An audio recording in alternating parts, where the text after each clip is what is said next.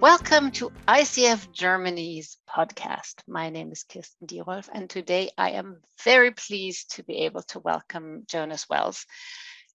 Jonas and I have known each other for 15 years, and we both are interested in postmodernism, coaching, anthropology, solution focus, and what um, why I invited Jonas was that he is pursuing an, a PhD in anthropology in, in Lund, looking at solution focus as a cultural practice. And I'm really interested also in coaching as a cultural practice. Mm-hmm. In his day job, when he's not thinking philosophical thoughts, Jonas is a coordination manager for six public sector organizations in Dalarna in Sweden, and he's training and coaching and teaching a lot. So, welcome, Jonas. Oh, wow. Thank you so much for inviting me. This is, I was saying just before we started our podcast, uh, well, it's such a privilege to get the time to think and the time to be with you. You are one of my heroes uh, in, in, in, in thinking along these kind of lines and, and just having the opportunity to have a kind of a public discussion with you is is very different. Uh, and I just I'm really thrilled to be here oh thank you too much praise too much praise i'm and likewise you know um, what i just said even saying it um, yeah. makes me very interested so mm. solution focus solution focused coaching as a cultural practice as a yeah. language game if you want to quote wittgenstein if mm. you've never heard of cultural practices or Wittgenstein or language games before, mm. um, what how could you explain what that is? Sorry for the big question. uh, uh, uh, yeah, man. Uh, um, in a way, I mean, I think Wittgenstein is is something that solution focused practitioners are kind of through Steve de Shazer's work uh, was introduced to, uh, and there's a lot there to, to be learned from. But he's still a philosopher with. I'm no Wittgensteinian expert. You're much more mm. better than I am, but I come from a perspective of anthropology, and mm-hmm. maybe I mean Bateson comes from that kind of line of thinking, and and Bateson is kind of one of the greats of, you know, anthropology from 50 years ago, and and and that kind of tradition is still alive uh, of talking and thinking about culture, society, human interaction in much wider holistic terms than maybe what we do as coaches or what we do as even in many other other fields of science you know philosophy or you know um, medical sciences or you know technical sciences or sociology whatever. We we, we kind of get compartmentalized. And anthropology has always had us as a striving to get to see past all that and to look at you know what does what does human life actually mean? How do we make meaning of all this complexity and all this dynamicism and the moving of, of things all all the time over time and over over places? Um, how things change. In the wink of an eye things change quickly. And so what's really going on? How do we really get to understand living? Mm-hmm, mm-hmm. Um, uh, and um, and I yes, going back to Wittgenstein, it's interesting with the idea of language games because there is correspondence in in the field of anthropology where you kind of reduce. It was very big in the seventies. You know, Clifford Geertz was kind of a big person. He was also very big for narrative therapy eventually. Um, and and coaching as well. A lot of coaches coaching as well. He's basing, very excited. Yeah, yeah. He's very excited. But the thing is, he he kind of reduces all this complexity to something very simple, which is you know narrative, language, uh, a drama, a performance, a ritual. It could be seen as as as you know Christmas, you know, or cockfighting. It can be written down as a drama, as a theatre, piece of theatre. Yeah. Um, but it wasn't until the 80s um, uh, uh, where a lot of these ideas were criticized, uh, rightly so, for being you know who's actually writing the story yeah uh, and um, who's representing who you know the, the, the whole idea of authority and and we get into postmodernism and the critical thinking and um, and all that but um, and the idea of just reducing culture to something that could be written down as a language or a language game, if we want to go back to Wittgenstein, is a little bit reductive, and and it and it actually, in my view, it kind of blocks out other, maybe even more important aspects of what might be going on in coaching or in a human interaction, where somehow, you know, something something from the coach and the coachee leads to something new emerging, which is somehow valued better. Um, I think there's a lot to be said that if we just reduce it to language or language games, then we're missing out a lot of what's really going on. Um, as in, you know, what's bring what's breathing life into this session? What's breathing? What's making it meaningful? What, how are the how are the experiences between the coach and coachee built on and you know made in form? It comes alive. Mm-hmm. Um, and I think those those are all the things that have fascinated me right from when I came across solution focus, you know, 20 years ago, how it made me cry, you know, made both the client and me cry. Um, and how, you know, it, it really, you know, how time slowed down, you know, in a certain point in the conversation, time just stopped and you could hear a pin drop because it was whatever was happening there was so real. and we and we somehow together, you know, created the conditions for for this new experience and i and and and in part many of that a lot of that is undescribable in a way because it's so unique for that moment and whatever we kind of describe after that is could be superficial formulaic um, on the surface but you know it's deeply meaningful for both coachee and coach um, and and from and you know these are kind of the transformative experiences. You know, life. You go to a coach and it's you know, an hour's conversation, and things happen there that really make a difference. I mean, it can change your life. And and I find I find that fascinating to understand and to to question and be critical about and and to examine from all different points of angles and, and views. Uh, so these these are it's partly also the reason why our paths have crossed so many times.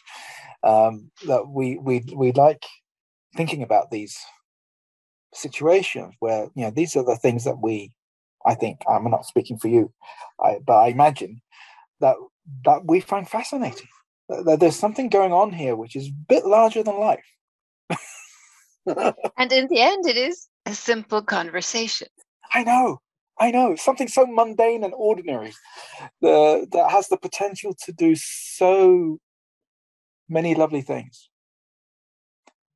And when you are looking like an anthropologist at a coaching session or as a solution focused conversation, um, apart from its effects and what happens in the session, how how do you go about being an, an anthropologist in yes. face of a coaching session? I have to make a confession to your to your readers. Oh, sorry, your, your uh, listeners. Um, I mean, I'm a I'm I'm very much on the practice side of of anthropology because I I left university as I was pursuing my PhD almost 20 years ago, but I've, recently returned. Um, so I've, I've, I'm kind of in the throes of gathering 20 years of experience of working alongside you and lots of other people in, you know, both here in Sweden and in around the world, uh, trying to figure out what is it that we're doing and uh, and how. And, and anyway, so I've I've got a lot of practice in me, as in observing and experiencing and problematizing, even criticizing what is it we're going through here? And um, I've um, so, which is in a way quintessential anthropological work. I mean, we do field work. We get immersed in the field. We get lost in the field, and uh, and we, um, you know, it's participant observation. Um, really getting into the experience of what it's like to be a solution focused coach um, and then and, and the hard work is getting out of that world and and starting to make uh, explain it or help others understand what is it that they're actually what's actually going on in this field um, for my anthropology colleagues, you know, other people in the university or, or the three people that would read my PhD. Um, who knows? Um, or maybe more than three. But anyway, if there's more than three, that, that's all. It's just a bonus. But um, anyway, um, and I'm the last two three years, I, I've really made that call for myself that you know what I'm doing now is anthropology. Um, so documenting, writing, um, you know, going over in my mind how how how could I tell this story of what's going on in the coaching field uh, in this specific subsection of the coaching uh, world where they do where they say they do solution focused practice, and it's really exciting. Um, how it's like my own little tribe, which I've become a part of. Uh, but uh, I'm also exploring different another type of identity in relation to it as the anthropologist, and I find and I'm I don't know if I'm succeeding, but I'm having a lot of fun. Um, and uh, and I take this about there's a there was an anthropologist from I don't know where he works now, but he used to work in Stockholm called Don Kulick, and he and he was he was really good at doing field work, and and his and and he was he was gay, I think. Yes, he was. He was openly gay. Of course, he was. Uh, and um, he did field work among Brazilian transvestites, and uh, and he made and I asked him once, you know, how how how, how can you do this? You know, the the the, the, the ethnography, getting into that field work. He said you should do field work with people that you enjoy being with. if you can have fun with the people you you you study and live and work with, then uh, that's a that's uh, that was a really good piece of advice. So I felt you know living and working along lots of other solution focused practitioners I've had a lot of I have a lot of fun and um, and um, I learn about myself. I learn about other people, and I think it's just the best conditions for for growth and learning and, and stuff. So I, I feel I've been in the field a long time, uh, and but I'm kind of in the moment of reframing because I'm I know how to make a kind of scientific discourse of what my experiences are like. It's not easy, so but um, I have been putting a lot of thought and effort into this the last three, four years. So I think there is a, a PhD within this. Anyway, it seems um, it seems very fascinating. Um, just just to be able to take both perspective, the participation mm-hmm. and the observation. Yes. Which is actually come to think of it, what we do in coaching all the time. Mm. So we participate fully in the conversation as human beings while the client is in the center. So we participate fully and we're observing not the participant, not the client, but yeah. the conversation at the same time. I know. So in a in a sense, I think all coaches are a little bit like yes. anthropologists. Would you say that? Yes, on some level, absolutely. I but I do think there are aspects that we don't necessarily observe. I mean, like for instance, I was saying, so the, the difference there between Geertz and and you know culture as text, and then going to the eighties where you where this critical, you know, looking at our own position in the field, we don't do a lot of that in the coaching world. I mean, I've been asking myself lately, how colonial is coaching? I mean, are there aspects of our work which are, um, you know, pushing an agenda, even though we don't, we see ourselves as cultural neutral. But but like for instance, I was in a, a conversation um, in in March, and it wasn't a coaching conversation. Um, but I got thrown into a room with four strangers, and um, and we had little or no instructions about what we were supposed to do. That was part of the exercise. And it was quiet and silent. And I got, you know, what do I do? So I I I I was the only man in the room, so maybe that made a difference. I don't know. I did something. So I kind of said, so how, um, what, how, what would be a useful way to start this conversation? Right? Fairly, I, I'm thinking that's fairly neutral just to say there's one girl from India here, there's another woman from America, there's a uh, there's there's a woman from Berlin, there's you know there's a few people around here that they're, they're, they're scattered across the world, and I say, So, what would be a useful way to start this conversation? And and a woman from India goes, "Why does it have to be useful?" and I just love that. I just loved it, uh, and because it kind of exposed my my my one you know absolute assumption that I have when I'm doing coaching. It has to be useful, has to somehow lead to something that is you know better, or you know has to go some in some direction, and some other client has to tell me what to do uh, in, in you know in order to start moving. So and then I responded, of course. So how would you like it to start instead? Yeah, and but so but still, so we, and the conversation, you know, it starts right, uh, and we find our way. But I just loved that question back to me. Why does it have to be useful? And I think maybe this goes a little bit in part. Sometimes when we're doing coaching, it can have a colonial feel. You know, like we're pushing an agenda. We have our set questions. We have a a way of of being with our clients and it becomes a practice and we and, and some things we actively reflect on and some things we just take for granted and i think um you know we do have a culture. And but we seldom talk about that culture as a culture. Um i mean like the solution focused community i mean it's a culture where we openly talk about resources and preferred futures and um, you know um, incremental change and, and stuff. Um, but there are other aspects we don't talk about.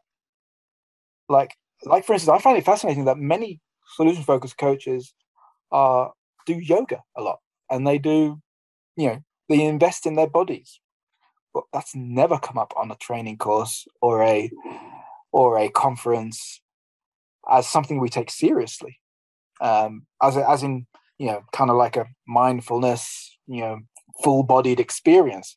It's often very much reduced to you know cognition. You know, we talk about which questions we ask or how do you do it in a conversation, and we uh, you know and we and it becomes very rational. But how how much of a conversation is due to tone, aesthetics, text, and you know textures, um, feelings. I mean, there are things here that we find difficult to talk about, um, and I've yeah, I've, that's interesting. It's interesting exploring those borderlands and and and seeing. Yeah, so what if we looked at, like for instance, if we look at that situation where um, in a conversation we start to cry or you know the meaningfulness of what's going on at the moment is just astounding and it really touches our heart. You know, we get really both of us are looking at each other and saying, "What what's going on here?" You know, we've all had that experience, right? Um, what is really going on there? I mean, it, it, it's not just a rational. I asked that question. The client responded this way. We can even go to microanalysis, and I love the microanalysis work. And we can dissect it. You know, we can look gestures, gazes, answering spectrums. We can look at all these small, small things, but still, the whole level of experience is overwhelming. This, the, the the the uniqueness uh, of that of that moment. There's more going on. Uh, it's it's so I, I'm kind of drawn to phenomenology, you know, the experience side of of our work, um, and how does the story of that moment create itself in that in that split second where we get that, our imagination leads us to someplace where we haven't been before, or we, we recognize it and we love it. Um, what happens in that? I mean, that's it's it's a very embodied, emotional, contextual, rich experience um, for both of us. And um, yeah, so yeah, so those are the kind of things that get me going. I don't know if I'm I'm realizing I'm realizing that it does get you going. um, what strikes me as so beautiful in what you're sharing is that you're trying to describe, capture, um, make sense of without reducing to a theory. Yeah, yeah, yeah. So it, it seems like, I mean, I think that's what modern anthropology Mm. does is try not to reduce the complexity and Yeah, yeah. Um, when I'm looking in the coaching community, a lot is around explanations. Mm. Coach mm. do A, so client does B. Mm. Whereas what I'm hearing from you, it's really different in your experience. Yeah, it is. Uh, yeah, uh, yeah. I, I, I mean, uh, there was something that hit me like five, six, something years ago. I'm uh, just looking at training coaches, uh, and I I was trained by brilliant coaches. I mean, Bjorn Johansson, Eva Persson, they're um, heroes of mine. Um, but it was very at the time you learned it either way. The way I understood it, that maybe they were much more tech, uh, nuanced than I imagined, but they but the way I learned it was through questions. But it's not. It doesn't really work like that. You know, it's it's much more improvisational. Uh, it's much more letting go of your questions um, rather than grasping them. You know what I mean? It's much more um, working with your client than working to your client. You know, it's there's so much more in that situation there. Um, I mean, more there's much more of letting go and just being together than coming prepared with a set of slides. Yeah. Um, and I mean, it, it, it, there is there is this progression in learning how to coach that most coaching schools and also the ICF follow, which is ACC. You mm-hmm. know how to ask a, a bunch of questions, have a structured conversation. PCC, you get you let go of that and be more mm-hmm. responsive to the client, but still you are working to create an outcome. And MCC, you are being a coach rather than doing coaching. Right. And sometimes, you know, in my trainings, sometimes I think let's not go overboard with the structure because people do know how to have a conversation when they come. Right. So let's not have them forget that while mm. we're training them. mm. Yeah. Yeah, and I'm experimenting as, as I'm doing training. I'm still trying to learn what this is. And, and one way of learning it is to train it,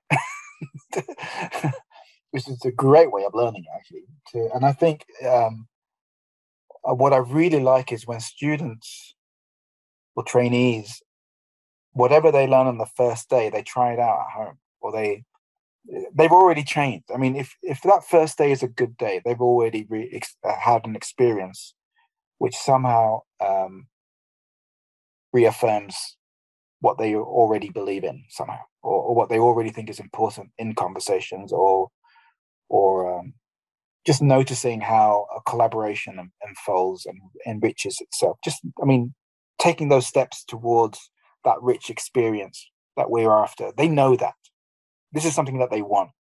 Um, it, it's like an elixir of life, isn't it? I mean, we want those moments where, you know, it just seems meaningful that we're here together. Um, and and and and if trainees and and coach uh, and you know students connect with that, we somehow there is this. I mean, I don't do it directly. It's always done indirectly through exercises or through you know embodiment. It has to be has to be an experience which is somehow brought into existence. Um, and if they can get that, which most of them do, I mean, I've never not had that work really. They start formulating questions from that experience of what they know what they when they know what to listen for and how they can construct together with their client the the emergent narrative um, of you know what the whatever's wanted in that situation. Um, i find that that's kind of a discovery I did a couple of years ago, and and it's not just me. I mean, I, have been drawing on other people, but um, but but really focusing on that. How can we create that grounding when we teach? Uh, because it seems such a, a, a quicker way to get to where we need to go with our coachees, right? The, the, to go to uh, you know, starting with your body, or you know, not body as an object, but you know, the embodied experience of being with your client it's a social experience. It's not just a private. It's it's you know it's something done together, and it's mind and body all at once. It's everything. Um, but f- having that, um, knowing that that could be your compass, and that is what we're looking for, and these are the experience that we are building on. Um, and then the questions. I mean, either they are formulated by themselves as you are listening, because you're hearing for the collaboration and the client is saying, I'd like to work on this. Oh, so you'd like to work, what difference would that make? It comes naturally. um, um, either that, or instead of learning, you know, 100 questions, I, I, I gave I give out, I still give out question cards, but I, I still, I don't know how to use them yet anymore. But, but, um, but instead giving them just 10 words, I mean, in solution focused practice, as you know, the, I think it's roughly about 10 words that we need to know. You know, notice, difference, um, um, you know, suppose. Um, there are a few signs. Words. Sign, yes, yes, yes. Um, sometimes steps, I guess. Um, um, you know, um, yeah, you we yeah. something like that, yeah. There are, there are there are there are a few words that we need to know that we no we don't need to know but come up regularly when we when we, when we speak. Yeah. If we so observe it's, our conversations, then there are patterns that we will see. You know, and these are the words they do say notice a lot. Yeah. That, that yeah. word comes a lot, so we need yeah. to know that word. That seems to be useful. Um, anyway, it's a lot of fun. So if if like one uh, our listeners yeah. would like to experiment with being their own participating anthropologists in their practice um, what would be some good questions that they could ask themselves? Maybe we could close with that to give a little present. oh, how do I do that? If not, that's fine. Uh, well, it's um, I do like. Um, I mean, I suppose Peter Szabó's word of tuning in. You know, what are you? How are you tuning into your client? The the idea of tone uh, the idea of um, textures, the type, the aesthetics of the work. I think it'd be interesting to look at that. You know, if you look at your work and and notice how how the tone of your voice, how the tone of your body, or the the tone of the room that you offer your client, um, and how you resonate with that tone, how you tune in with that tone, how you move around with that, how that tone changes through your session. I found I, I'm, I'm discovering that there's a lot of communication in that tone.